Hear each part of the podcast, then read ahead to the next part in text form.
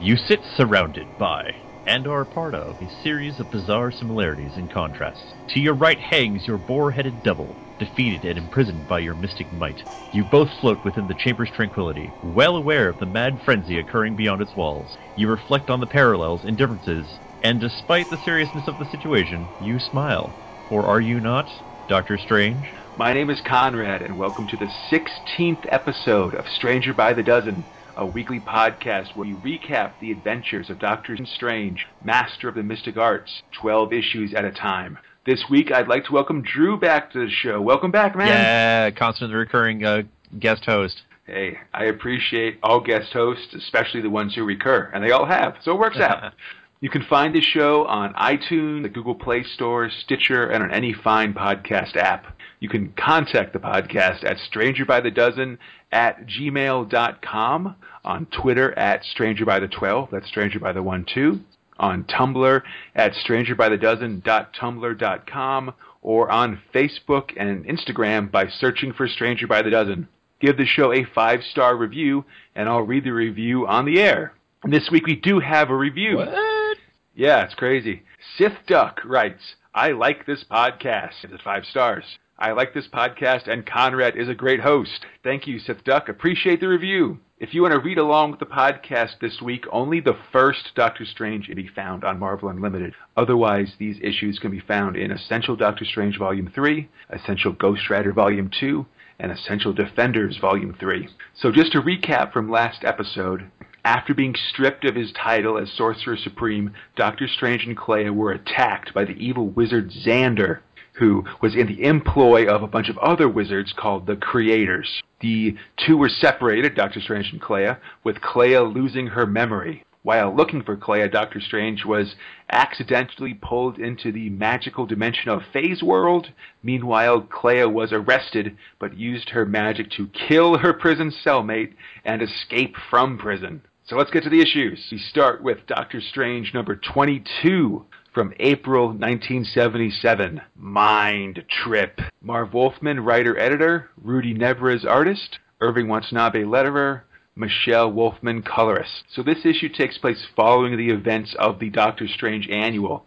And we join Stephen Strange falling through space, as he usually does. Yeah, he does that a whole lot. You know, it happens. Following an encounter with a space dragon, who's sort of a, a pterodactyl with both eye and mouth beat, um, Doctor Strange returns to Earth and finds that Clea is still missing. Meanwhile, in downtown New York, Clea has amnesia and is on the loose. Oh no! It's bad. She's confronted by cops and city folk. She summons giant snakes and sewer monsters to protect herself. It's pretty awesome, actually. And not really out of flavor for downtown New York anyway, so it's fine. Shots fired. um, Doctor Strange generally keeps the shadows of society, so it is, a, it, it is it is really cool, sort of seeing wizards kick butt magically, just sort of out in the open, you know. Meanwhile, looking on on the destruction is a young woman with yellow skin who's kind of weird. Anyhow, uh, eventually, Doctor Strange finds Clea, and since she doesn't remember him because of the amnesia, they have a huge wizard fight. There's sewer tentacles summoned out of the sewer grates. Uh, Clea summons a warrior who cannot die, and there's a lot of battling back and forth. In the end, though, Doctor Strange is able to enter into Clea's brain and find some sort of demon tumor that's growing in there. He blasts it out, and Clea is okay. All right. Yeah, after some quick magic to fix all the damage to the city, and of course brainwash everyone, it's time. It's uh, it's time to head back to the sanctum. Meanwhile, uh, the yellow-skinned girl resolves to talk to either Clea or Doctor Strange. It's not that clear, but she does identify herself as Apollo, Queen of the Sun. So bright. Yeah, hey, praise the sun, you know? But uh next issue, Four Worlds to Conquer, which takes us directly to Doctor Strange number 23 from June 1977. I just want to point out that the cover of this issue has a giant ball of worms. Yeah, Worm World. It's possibly the, No man can escape it alive. the worst world. It's a it's a bad world. It's not great. So, Doctor Strange 23 from June 1977, Into the Quadriverse. Marv Wolfman, writer editor, Jim Starlin and Rudy Nebres artists, Joe Rosen letterer, Andy Yanchus colorist. Okay, so with Clea secured, uh, Doctor Strange is on the hunt for the bad guys behind that Xander dude from last episode, the Creators. He's tracked them down to the Quadriverse, a four-sectioned area of space where life and science bear no relationship to any other part of the known universe. and it's the trippiest of trippy universes. It's full of the usual like planets, meteors, disembodied mouths and eyes and stuff, plus a little purple monster guy that's just kind of hanging out. Yeah, it's, it it looks real weird. There's rainbows, and the whole world is the whole universe is sort of split in four, like a quarter, like two quarters that are like solid white, and two quarters that are solid black, with all the space stuff going on with it. So this this world is really trippy. This issue is extremely trippy and weird, and it's hard to follow or recap. I'm going to do my best. Just saying, this is you know still within the era of when Marvel was doing stuff. Yeah, Yeah. it's you can tell here. There's a lot going on. Yeah. So Doctor Strange, sort of traveling across, you know, the usual island islands of rock that float in space in these dimensions, come across a red-haired lady who says she's the the guardian of the quadriverse, and Doctor Strange enters her mind, and in there finds the same lady strapped to a meteor hurtling towards this big guardian monster. So Doctor Strange defeats the monster and confronts the guardian lady who says she has no memories. And thus, Doctor Strange continues through like the quadriverse, coming to a castle, to a magic castle on another island, which is very tranquil and nice. And that same guardian lady's like sitting at a pool there. But then a knight shows up who like rides a buzzard and runs away with the woman, Oh, like on the back of the buzzard. Oh, sweet! I love Joust. It's it's super duper joust, guys. so they ride into space, and Strange gives chase, and is then attacked by these worm worlds from the cover, who which are basically kind of these you know these big planets. They got big tentacles on it that try to grab and choke Strange. is there? It's very different from what the cover showed. Like the cover is actually actual worms. These kind of look like roots shooting out from these planets. I agree. Yeah, they look way cooler on the cover than they do in the actual body of the comic. Yeah.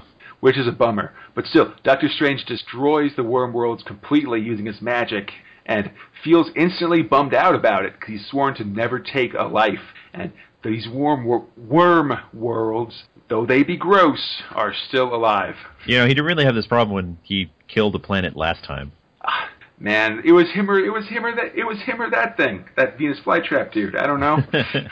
So Strange lands on another planet and has a showdown with the Bird Knight, and he punches the Bird Knight in the face so hard that the knight that the knight just becomes an empty suit of armor.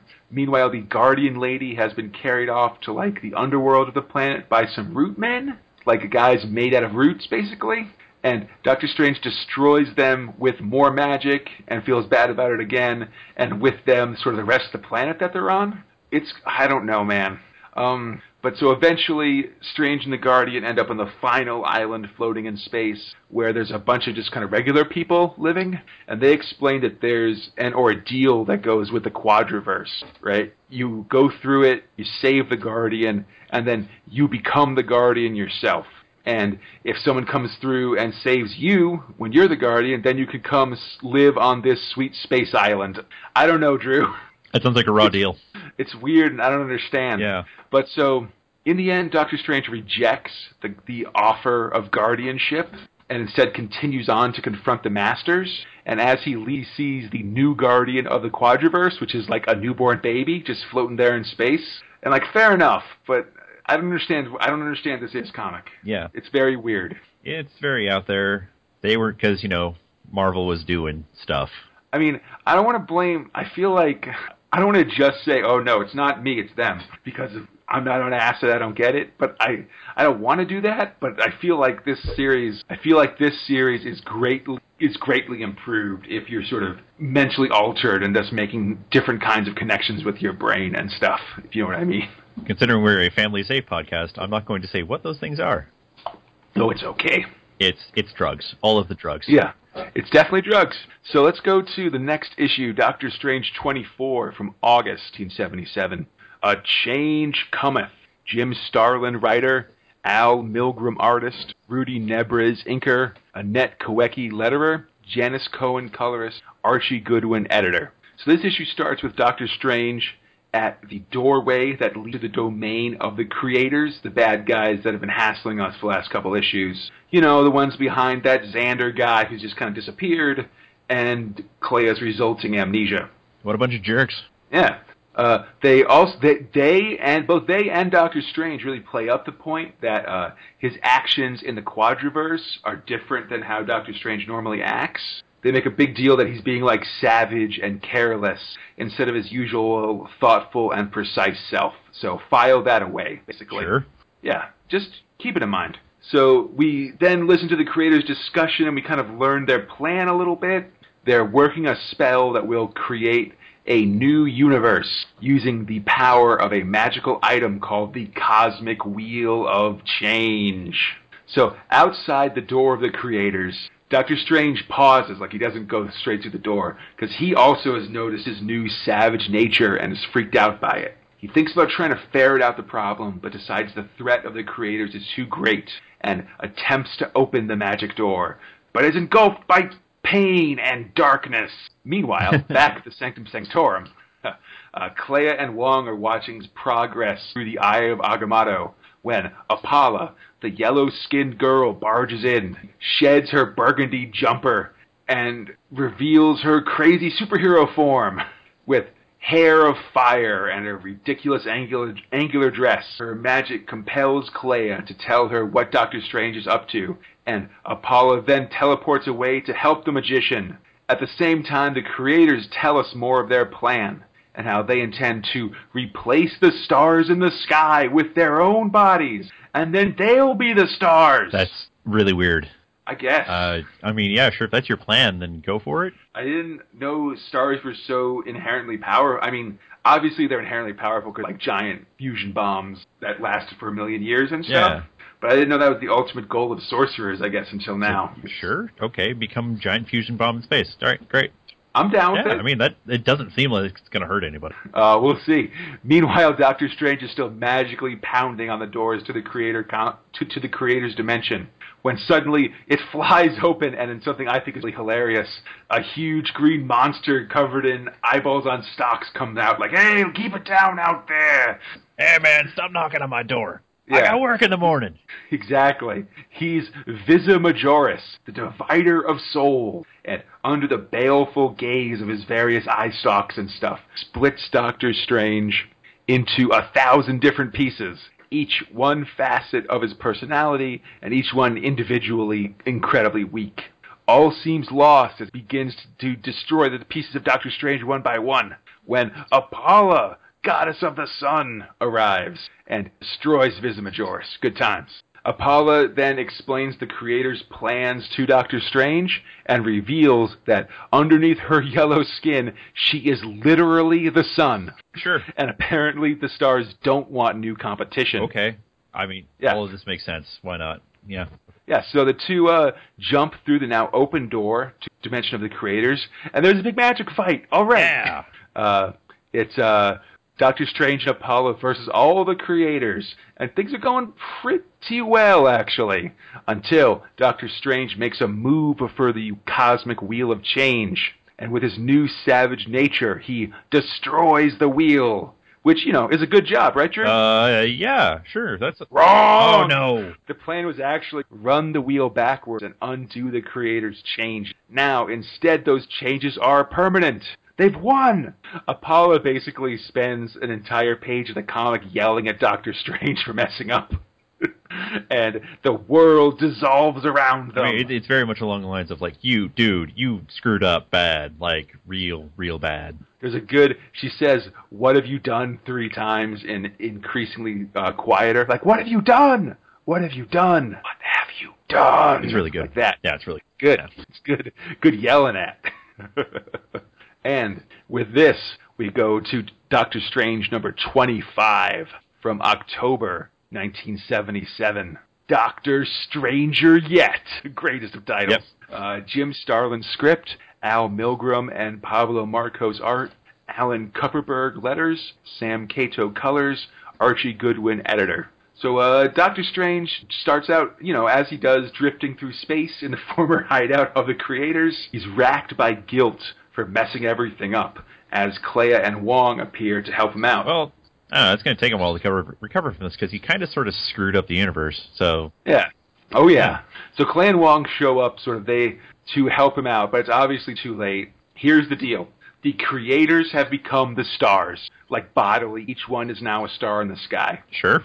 Meanwhile, their dimensional hideout is full of the inert the inert bodies of the people who used to be the stars. There's a lot of them. Well, yeah, there's a lot of stars up in. Yeah. Okay. So Doctor Strange sort of pulls them all out. They're all like unconscious, basically, and he puts them in orbit around a random planetoid and entrances them so they can't make trouble. There's just this huge, like, basically ring around a planet of just sort of unconscious former star people. The universe's biggest conga line. Exactly. Uh, then he decides to finally go about the business of figuring out why he's been such a jerk recently with the savagery and stuff. He literally reaches into himself like Kali Ma style, and he pulls out that uh, purple gremlin guy we saw at the start of the Quadriverse adventure that has apparently melted melded into his body, making him savage. Not cool, gremlin. I don't appreciate it. So Doctor Strange says, "All right, so I got this gremlin out. Uh, we got to figure out what to do about these stars. Let's go home." But Clea and Wong reveal that uh, there might not be a home to go home. There, there might not be a home to. And thus, the Earth was destroyed yet again. That's right, fifth Yep, time. good series. All right, so Doctor Fate. uh, yeah, the uh, apparently when the cosmic wheel was destroyed, Earth exploded into pieces, and Wong and Clea were just able to teleport away to the Quadriverse to meet up with Doctor Strange just the last minute. But you know, Doctor Strange, he's a dude. He decides to uh, he wants to check it out for himself. They all fly back to Earth, and it looks like things might be okay actually for a second. Like Earth's there, New York City's there, all that stuff. But oh my God, it's full of furries. Okay, so New York. What's the big deal? I don't see it. Yeah, yeah, yeah. Or at least, diff, you know, it's it's just everyone in New York is now some kind of half man, half. beast. Okay, it's it's New York. What what of it? Yeah, yeah. On the first page is like a horse guy dragging a car around. There's a moose lady. There's a lizard dude crawling out of the sewer. There's a couple of like, there's a bird lady, I guess. Uh, everybody's half a man, half animal. It's ridiculous. Um, so Doctor Strange disguises Clea and Wong and himself as lions, and they walk back to the sanctum, even though as soon as they walk out onto the street, apparently everyone instantly recognizes Doctor Strange. Eventually, though, they make it back to the sanctum and they start to plan their next move. But as they do, they're interrupted by the sanctum's new master, Doctor Stranger Yet. Oh man. It's Warthog Doctor Strange. Yeah. It's so awesome. It's just uh yeah, it's a big bipedal warthog with the Doctor Strange shirt and cloak and stuff. Looks pretty rad. It's dope. I'm a big Doctor Stranger Yet fan. Like that's that that's just a fact. But so anyhow, uh Doctor Strange and Doctor Stranger Yet have a big wizard fight, but they're evenly matched because they're just sort of alternate reality versions of each of themselves, you know. And Doctor Stranger yet totally punches out Wong. it's true. Take that Wong. That's sad. I feel bad for Wong, punched out by a by a warthog. But uh, Clea manages to turn the tide of the wizard fight, and Doctor Stranger yet is restrained, and the issue ends with Stephen Strange, the original one, lamenting the fate of this new world and wishing that his old master, the Ancient One, was there to help him out. He'll soon get his wish. In Doctor Strange number 26, The Return of the Ancient One. Apt. Uh, Jim Starlin layout and story, Rudy Nebres finished art, Annette Kawecki letterer, Janice Cohen and Phil Raish colorist, Archie Goodwin editor. So this issue opens with a big recap, which makes sense when you kind of consider All the crazy business that's been happening in the past couple issues. yeah, and that like it's been like a year, literally. Yeah. Like art, like Z- Z- Xander showed up in like December 1976, and now it's December 1977. You know, Good year. it's all right. But so Stephen interrogates Doctor Stranger yet, but doesn't get any useful information about the creators, but he does learn that there is one, another power at work beyond the creators, known as He Who Stands in Light and Darkness. And, most importantly, his old master, the Ancient One, is no longer one with the universe, but instead in corporeal form somewhere in New York City. Now Doctor Strange is off to find him. And it goes pretty quick, actually. Doctor Strange tracks the Ancient One, the Bowery neighborhood of New York, where all the winos live, live apparently, and that's important because Doctor Strange, because uh, because the Ancient One is now, in fact, a wino. Sure, makes sense. Yeah, apparently alcohol stops the transformation from human to furry. So the Ancient One has just been kind of sitting in an alley, magically creating cheap rot gut, pounding booze until Doctor Strange found him. So standard New York stuff. Got it. The Ancient One's about that life, you know. he he also kind of explains how the reforming of the universe by the creators messed it up, messed the universe up so much that he could no longer be one with it, which is pretty funny. And as he sort of does this, they're attacked by a quartet of bad guys from the creators. Oh no! Oh man. Yeah, there's a witch lady, there's a griffin guy, a skeleton dude. Yeah, with devil horns. Yeah. It's pretty awesome. And a floating then, eye. Yeah, it's just a floating eye, blasts you with eye beams. Yep. um, so Doctor Strange and the Ancient One are able to defeat these guys pretty ably. You know, it's good times. After the fight, there's a pretty funny part where um, and that, that that's very comic book, I think, where the Ancient One kind of talks about how his corporeal form is like all all old and frail, but the picture of him as he says this, like he's got a huge like six pack and like he's cut to shreds basically. Yeah, sure. Like oh, old and frail. No, dude looks pretty ripped. Like he could kick your he could kick your butt yeah. if he wanted to. But it's it's only only in comic books can you have a six pack and talk and talk about being frail and people believe you. You know. Yeah, old and frail. I'm not able to destroy an entire solar system. Yeah. So anyhow, uh, the Ancient One opens a portal and leads Doctor Strange to the person behind all this junk, the In-Betweener. Who the heck is the In-Betweener, Drew? Uh, he's a dude who is black and white. Yeah, we'll find out more next issue. in Doctor Strange 27 from February 1978. I, the In-Betweener. Uh, Roger Stern writer, Tom Sutton penciler, Ernie Chan inker, Bruce Patterson letterer, Irene Vartanoff colorist, Archie Goodwin editor. So, two big things about the creative team before we start. Uh, this is Roger Stern's first time on Doctor Strange, and he'll work it on and off for the next uh, few years. But he really he'll really have a golden age writing for Doctor Strange during the 80s. So just keep an eye out for the name, kind of FYI. Also, while Archie Goodwin continues to edit Doctor Strange all over in Marvel, there's a new boss in town. As this the fir- is this the first comic we've seen with Jim Shooter as editor in chief? Dun dun dun. All right, so who the heck is the in betweener, Drew? Uh, basically, he's the concept of balance personified by a guy half jet black and half pure white wearing boots and one of those little short bathrobes like uh, Zapp Brannigan wears. Maybe it's made out of which are also maybe it's made out of velour. Yeah, definitely made of velour, and also half black and half white. So he kind of looks like he looks like the middle two tiles of like a checkerboard or something. Yeah, something like that. Basically. So he in turn was created by the personified concepts of order and chaos to be their representative in offering Adam Warlock a chance to be the avatar of life to counterbalance Thanos, the avatar of death. Uh, it didn't go so great. it drove Adam Warlock crazy, and there was a bunch of stuff. We'll get more into it during the Infinity Gauntlet when we get to the 90s, I promise. Oh, yeah. uh, since then, the In-Betweener has been looking for other ways to bring balance to the universe. He finally settled on the Creators, who are apparently a band of sorcerers from across time and space, and teaming up with them to make them into the stars, all that stuff. Uh, the In-Betweener reveals that the cosmic wheel of change is still around, and agrees to take Doctor Strange to it.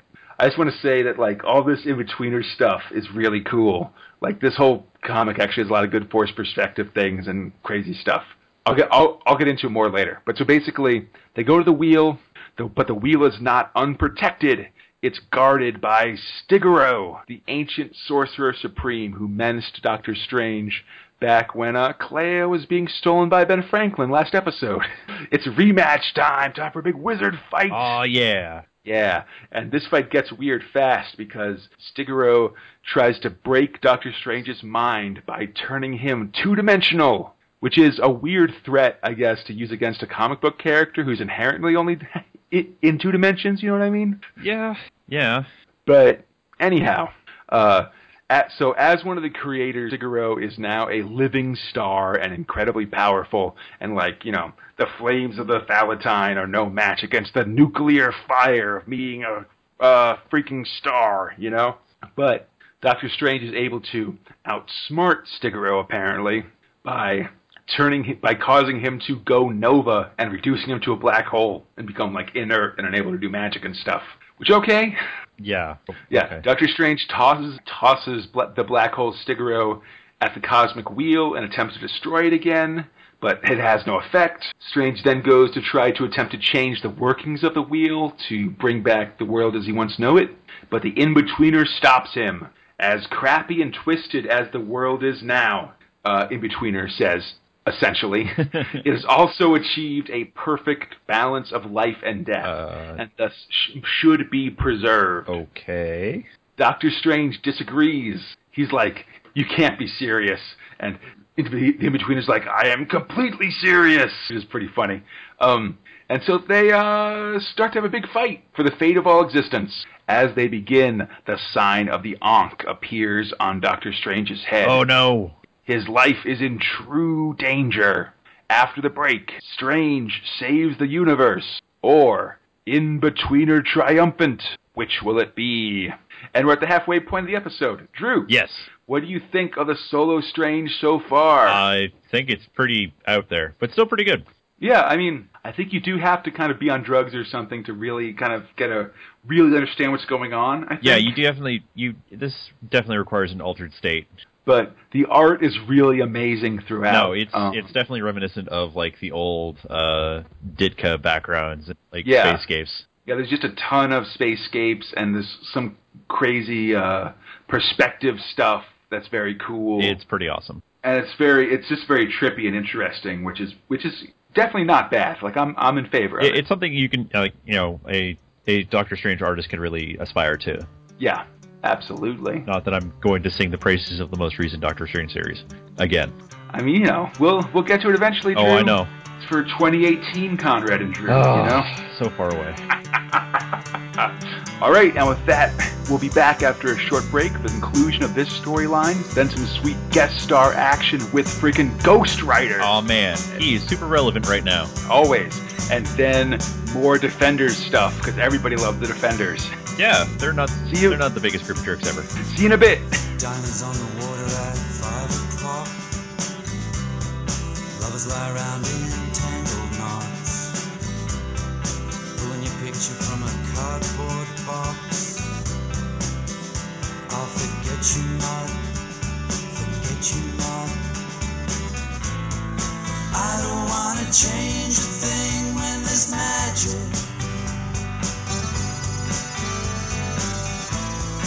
I don't wanna change a thing when there's magic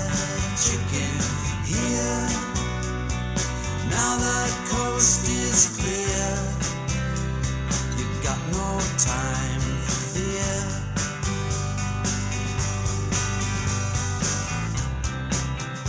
And we're back. I'm Conrad, he's Drew, and we are Stranger by the Dozen. Let's continue on and finish up the fight, the showdown between the In-Betweener and Doctor Strange. Fate, like a wheel. Roger Stern writer, Tom Sutton penciler, Ernie Chan inker, John Costanza letterer, Janice Cohen colorist, Archie Goodwin editor. All right, final battle and the finale for this storyline. And it's kind of a quick one because it's mostly just wizard fighting, as the in-betweener and Doctor Strange basically taking turns how outclassed the other is. The in-betweener starts out on top early. He shows off his total control of reality, threatening not just Doctor Strange's life, but his very sanity. Only the intervention of the Ancient One, Clea, and Wong remind Strange of the depths of his power and allow him to fight back against the monochromatic man concept that is the in-betweener. uh, Strange ends up appealing directly to the forces of chaos and order, managing to instantly banish the in-betweener to parts unknown. Apparently, Doctor Strange's encounter with death back during the, the Silver Dagger arc let him know that actually the earth, the, de- the life-death balance of our reality was just fine. And so he sort of tattles on the Inbetweener to his creators, and the Inbetweeners gets destroyed basically. Uh, so Doctor Strange works his magic on the cosmic wheel, returning the Earth to as it once was, which means that we're now at a grand total of five for the Earth being destroyed and then remade in the course of this podcast. Um, it kind of goes quick, but actually, this fight has some really great art. I think. No, it has like has some fantastic art associated in this fight. Just there's some there's some really neat stuff done with like perspective, where like some guy's hand will be in the foreground and be really big, and the rest of them will be small and stuff. There's a uh, uh, like Doctor Strange mandala when he um, banishes the betweener. Like it's like four Doctor Stranges sort of like joined at the waist in different directions It- and stuff. it's- It's, very neat. it's pretty cool looking. Yeah. And- but with the oh, go ahead. And like the in between are getting folded into space like multiple times and on the same Yeah. page. It's so cool looking. yeah, it's really neat art wise. I would, you know, the story's sort of uh, whatever, but it's it's it's have it's it's very nicely supported by the excellent art. Uh, but so with the in betweener beaten, Doctor Strange returns to the sanctum just in time to see the Ancient One shed his physical form and return to being one with the universe. Also, we learn that with the power to remake the whole universe, Doctor Strange is not only once again Sorcerer Supreme, but he always was, even though it was seemingly stripped from him. Woohoo! Next time on Doctor Strange, He Who Stalks. Possibly the most offbeat, strange story in 14 years. but that's for next episode. Let's move on to some sweet guest starring roles and Defenders stuff. Yeah. And we go to Ghost Rider, Volume 2, Number 29, from April 1978. Deadly Pawn. Roger Mackenzie writer, Don Perlin penciler, New York Tribe is the inkers, George Roussos colorist, Peter Iro and Gene Simek letterers, Archie Goodwin editor. Ghost Rider! As a 90s kid, Ghost Rider's always near and dear to my heart. No, yeah, totally. I mean, he's he's a dude with a flaming skull riding around on a motorcycle. A flaming motorcycle. How how is that not awesome? It is, for the most part, even when it's currently uh, just Johnny Blaze, the original Ghost Rider. Right. And uh, this version, he lacks a lot of the supernatural stuff that makes the uh, 90s Ghost Rider so awesome. Don't worry, though. This podcast will deal with 90s Ghost Rider extensively once we get to it. Um, for now, though, we're blazing with the blaze. And the big thing that's different for him is that he's still Johnny Blaze in Ghost Rider form. He's not like a different character as the Spirit of Vengeance and stuff. And so it sort of becomes this thing, like when the start of this comic, where he's in Ghost Rider form, but he's performing at a carnival, like using his flaming motorcycle to jump over some big gorge or something like that. Hey man, being a superhero doesn't pay the bills. It's true, man. You got to back it up with your stunt performances. Not everybody's a billionaire like Tony Stark.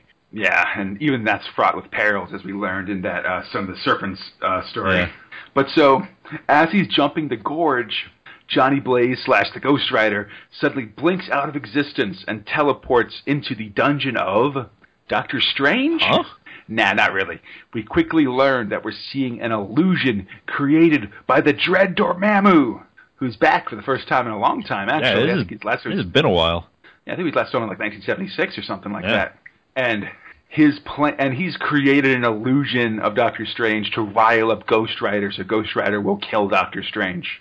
And Dormammu in this series of comics is drawn in a really jolly fashion. He looks like a, a happy jack o' lantern instead of like the personification of oh, No, evil. it's a happy jack o' lantern with like a, a ski mask on. Yeah, it's like exactly. It's like a or like a uh, happy jack o' lantern that's grinning as it burns. Yeah. basically. but it's still like his face is just like a big like smiley face, basically. But so this issue's kind of quick because it's just it's just a, a bunch of pages of of Phantom Doctor Strange sort of messing with Ghost Rider. He uh, sort of tossing him into a bunch of different scenarios, like we see Ghost Rider's girlfriend being burned at the stake but by Doctor Strange. But then after Ghost Rider saves her, it turns out to be a demon that like tries to kill him, and then go, then more Doctor Strange is sort of like uh, blasting him from the air as Ghost Rider tries to drive around and stuff. And you know, just generally, it just keeps going on, which I'm not really a fan of. I think this comic seems to be sort of trying to get some more time than it, than it really should need. You know, Yeah, it's just it needlessly like messing with Johnny Blaze. like one or two things would definitely be enough to justify the standard um, superhero disagree, you know, misunderstanding. Now we have to fight situation that they're going for. You know. I don't maybe like Dormammu's just try, really trying to get him riled up. I mean, it's certainly possible. Eventually, he does teleport Ghost Rider to Doctor Strange's front door, and it's fight time. Next issue. So we go to Ghost Rider 30 from June 1978. The Mage and the Monster. Roger McKenzie and Don Perlin script, co-plotters and art. Jim Mooney inks. Joe Genovese letters. Mary Beveridge colors, and Jim Shooter editor. So it's finally fight time between actual Doctor Strange and Ghost Rider. And this story again feels kind of padded just because there's a lot of flashbacks.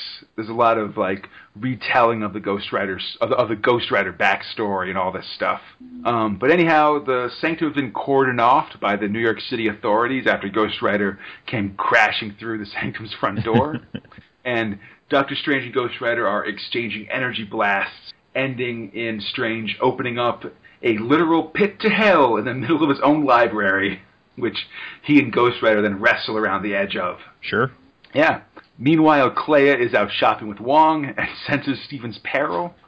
She rushes to the sanctum and barely manages to shield him from Ghost Rider's death blow. This buys Doctor Str- Strange enough time to astral- astrally enter Ghost Rider's brain, which I think is the third time he's entered someone's brain this episode. Yep. Totally is.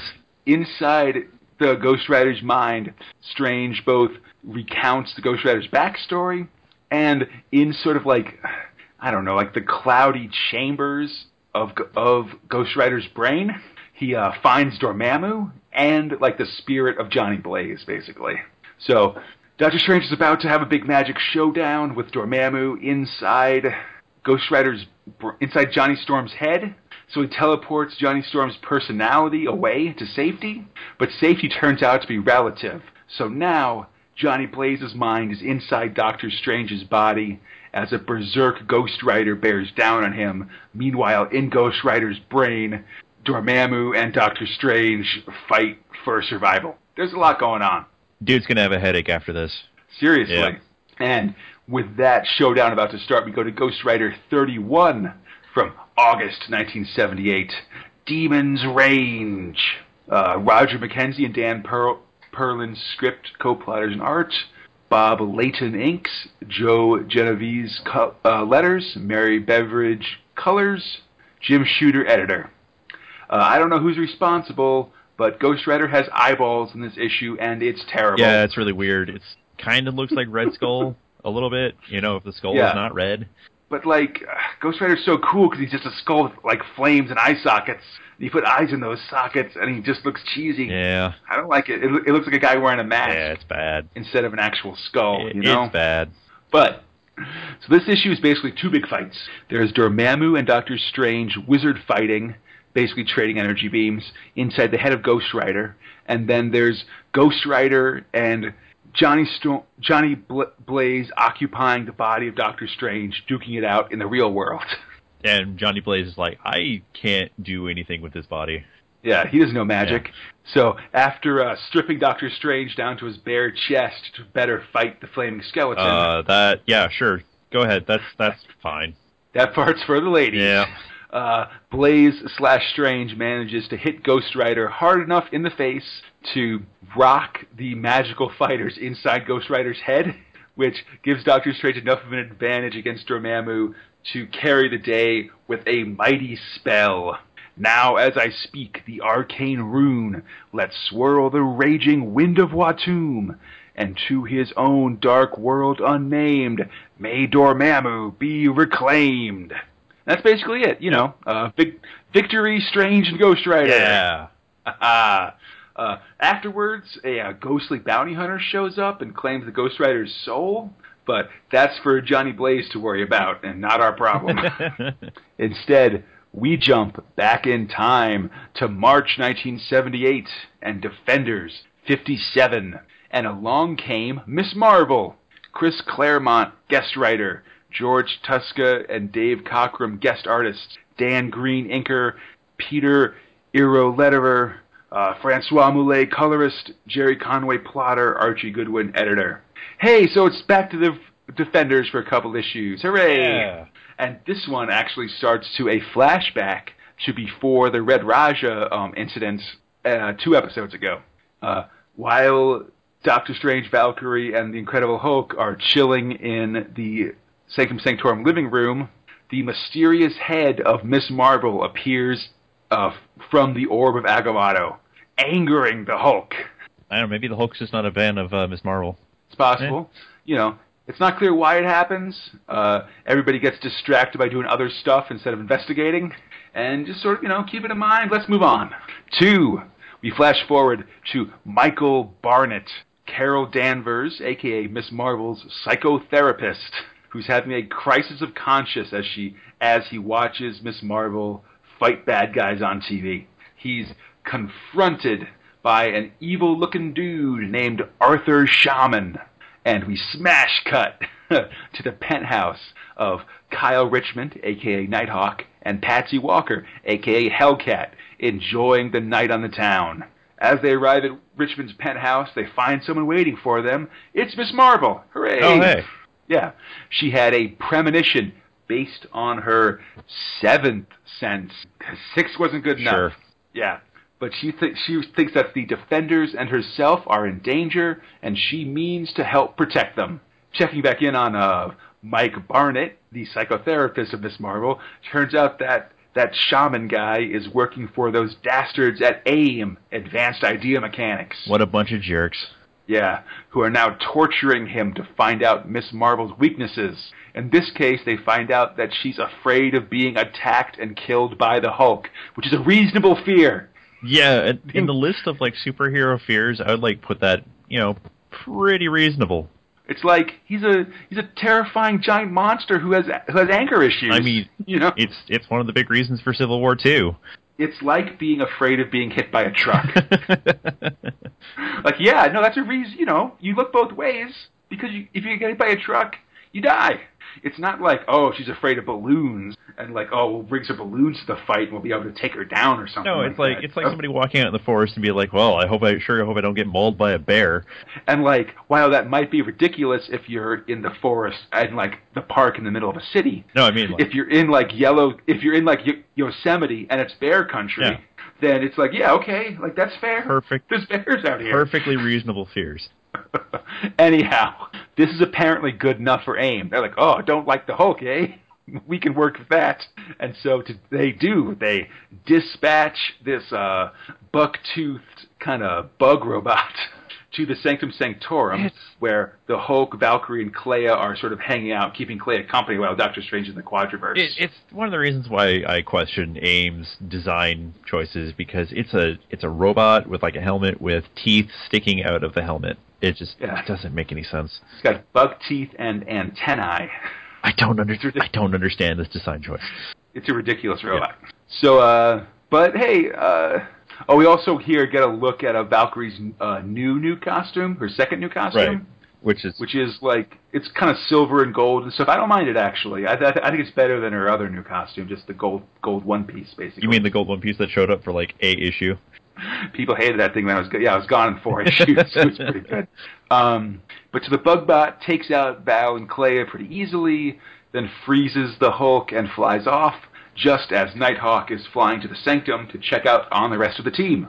Conveniently, Nighthawk radios back to Hellcat and Miss Marvel about the fact that there's this ship leaving an attacked uh, Sanctum Sanctorum, and uh, they all fly. They all follow the car back to um, the AIM's hidden base. It's funny when he talks, when he calls Miss Marvel and Hellcat about um, him finding the ship. They're both reading a, a women's magazine. Uh, Because I guess Carol Danvers actually writes for a women's magazine. I don't know. It's it's just a weird prop choice for them to be having while they're waiting for their superhero buddy to, to call back in.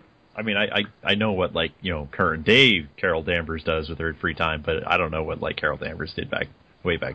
Back in the '70s, she had like a secret identity. Yeah. and that secret identity was was like kind of Superman esque as a uh, reporter for like cosmopolitan, basically. But this is all, you know, this is all pre-Rogue Carol Danvers and stuff. I'll mention just if you're keeping track with your Miss Marvel stuff.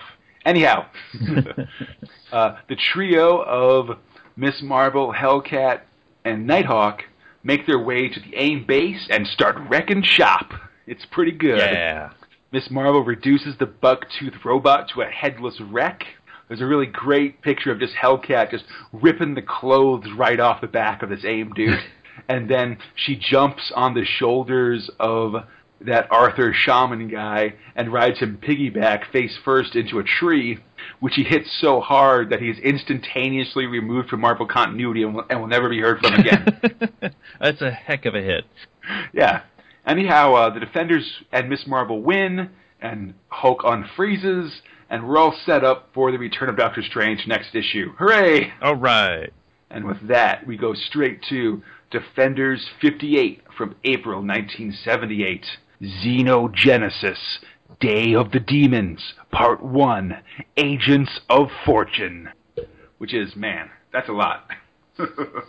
uh, so, story David Anthony Kraft, art Ed Hannigan, inks Klaus Janson and Dan Green, letters Joe Rosen, colors Phil Raish, edited by Archie Goodwin, dedicated to Eric Bloom and BOC. That's right, Drew. This next whole section of, De- of Defenders comics is dedicated to and full of Easter eggs for the band Blue Oyster Cult. That's fantastic. uh, I'm not a huge Blue Oyster Cult guy. I know their three big songs, you know, uh, Don't Fear the Reaper, uh, Godzilla, and that what, last one, the Burning the Burning for You song. but that's about it. Oh yeah, man. No, Blue Oyster Cult's awesome. The other big one I know is that uh, the big antagonist in this story is called uh, Vera Gemini, which is a uh, Blue Oyster Cult song. And I say whatever. but just just be aware, if you're a Blue Oyster Cult fan, you need to read like these four issues of the Defenders. You really do. Anyhow, we open with Doctor Strange napping in his easy chair in the Sanctum Sanctorum when suddenly he's attacked by an assa- by an assassin in a chicken mask. Get out of here, chicken dude! No one likes you. It's no use though. The chicken dude beats up Doctor Strange and steals the dang amulet of Agamotto. Dip! It's bad times. That's rough. Yeah. Elsewhere, we check in on the rest of the Defenders, dealing with characters they've met while Doctor Strange was away. Most notably, Dollar Bill, this big bearded guy who, who, perpetually wears sunglasses and who fancies himself kind of a movie director and uses movie lingo like socko and boffo and other things from like the cover of Variety magazine constantly. Dollar Bill meets Valkyrie and Bruce Banner at the bedside of another minor Defenders character named Ledge, who is recent who was recently injured in a superhero fight. Dollar Bill invites uh, Valkyrie and Banner out to dinner at the Felix Club, which is basically the copyright-free version of the Playboy Club. See uh, season four of Mad Men or a very swiftly canceled NBC primetime drama for more details. So, as Valkyrie, Bruce, and Dollar Bill, with Bruce Banner going by Robert Bruce Banner at the moment for complex Stan Lee related reasons. As they get situated at the restaurant, we overhear a man and a woman talking cryptically about some kind of organization. It's evil cult lady Vera Gemini and troubled superhero Eric Payne, aka Devil Slayer. The two talk cryptically until Vera reveals that they've acquired the Eye of Agamotto, at which point Payne suits up in his costume and attacks Vera with his sweet double-bladed axe. Dude suits up fast, and I mean really fast. I think he's got like he he just illusions it. He like he illusions his suit, you know, like he he starts out wearing kind of a green business suit and then he illusions it away so that suddenly he's wearing a full like spandex jumpsuit with big gloves and a cowl over his head and a big cape and stuff. Because that would be like one of those, like, wait, wait, I got to Wait, no, my foot's stuck. But wait, wait, it's hard to put these boots on. wait. Okay, just could you could you hook my cape in for me? Okay, okay, Yeah. okay. All right, all right. I'm ready. Let's do this. Yeah.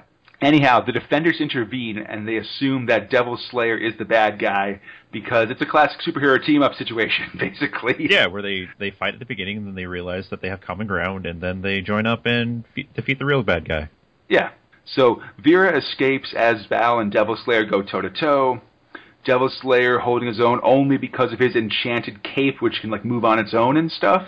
Um, Varys, or, or sorry, Valkyrie starts to realize that something might be up with this Vera lady when the Hulk suddenly shows up and smashes Devil Slayer through a wall. It's a, it's a solid Hulk move. It's it's it's your standard Hulk stuff Yep. for sure. Just hands coming from behind you without warning. Then you're picked up in the air and thrown and thrown through something so, through through something hard, basically. Uh, Devil Slayer gets back up, and as the cops arrive at the restaurant, he uses his cloak to teleport away first Hulk, then Valkyrie, then himself. Now they're all in the pocket universe of his shadow cloak. Neat. Also, for the record, Jack Norris has been in the background of this issue, trying to break into the Avengers mansion in the hope of contacting Nick Fury. He gets caught in the mansion's many traps and is attacked by the entire Avengers team. Which, whatever. This is the last we'll see of Jack Norris in the podcast. Hooray! Yay! Finally. Hate that guy. Meanwhile, in the jungles of Mexico, a pair of bickering explorers come upon an ancient temple. It's pretty cool until they are surrounded by a magic glow and disappear. And then out with a gun? No. Although I, you could imagine that. Oh, you you could see why that would be appropriate. Oh, it would absolutely be appropriate. Let's talk more about that alphabet with the gun thing. Uh, no, it turns out that it's a bunch of cultists, including that bird guy from the start of the issue. Dang it. They are about to do a human sacrifice to bring about the start of xenogenesis. And Doctor Strange has been apparently watching them through the through his crystal ball, but turns away as the sacrificial dagger strikes home. Uh, apparently, the demons who once ruled our Earth are now on the move again, using the stolen Eye of Agamotto to perform a mystic procedure called xenogenesis, the rebirth of the demon race. It's bad news. Next episode tyranny and mutation. And also Nighthawk's new powers. Ooh. I'm excited. And that's all for this week. Drew, Yes. what do you think of the second half of these comics this week? Uh, it seems like pretty standard Doctor Strange stuff. yeah, I mean, I thought Ghost Rider kind of dragged and had some padding a little bit. Like, that could have easily been. That could have been like a single issue team up. yeah, it could have been one or two or even one issue. Yeah. But I'm excited about this new doc, this uh, new Defenders storyline. It seems very crazy. Yeah. And it's and I'm I'm just hopeful that it seems like like last issue things were, were kind of or last episode things were kind of rough. I feel like things are, are getting back on their feet in terms of Doctor Strange stuff. So if you'd like to contact the podcast, I'd love to hear from you. You can send me an email at strangerbythedozen at gmail.com or interact with the show on Facebook and Instagram at Stranger by the Dozen, Twitter at Stranger by the Twelve, that's Stranger by the One Two, and on Tumblr at strangerbythedozen.tumblr.com. During the week, I'll post a bunch of images and quotes from the issues covered this week, so keep an eye out. Stranger by the Dozen is on iTunes, Stitcher, the Google Play Store, and any other pod-catching app. And remember, if you leave a five-star review on any platform, I will read it on the show. As always, direct all your problems with Drew to Drew himself on Twitter at Neo of the Dark. Next week, things get weird as xenogenesis warps minds and bodies. Then, after traveling to the depths of the sewers and the heights of Atlantis a few Monster of the Week tales, we'll settle into an extended storyline where Doctor Strange unknowingly fights the mysterious Dweller in the Dark. Also, apparently someone in Marvel HQ is reading back issues because we'll see a ton of old guest stars and items, including the captivating Victoria Bentley, the fascinating statue of the Black Knight, and the mesmerizing gem that forms the gateway beyond the purple veil. Silver Dagger returns are the next Stranger by the Dozen. Until then, faithful listener, I say, look, Clea, the true stars once again shine in the heavens. Tis final proof of the Creator's defeat. Power? That is the property of the stars, of the storm. A sorcerer's power is his knowledge, and once it is gained, it is never lost.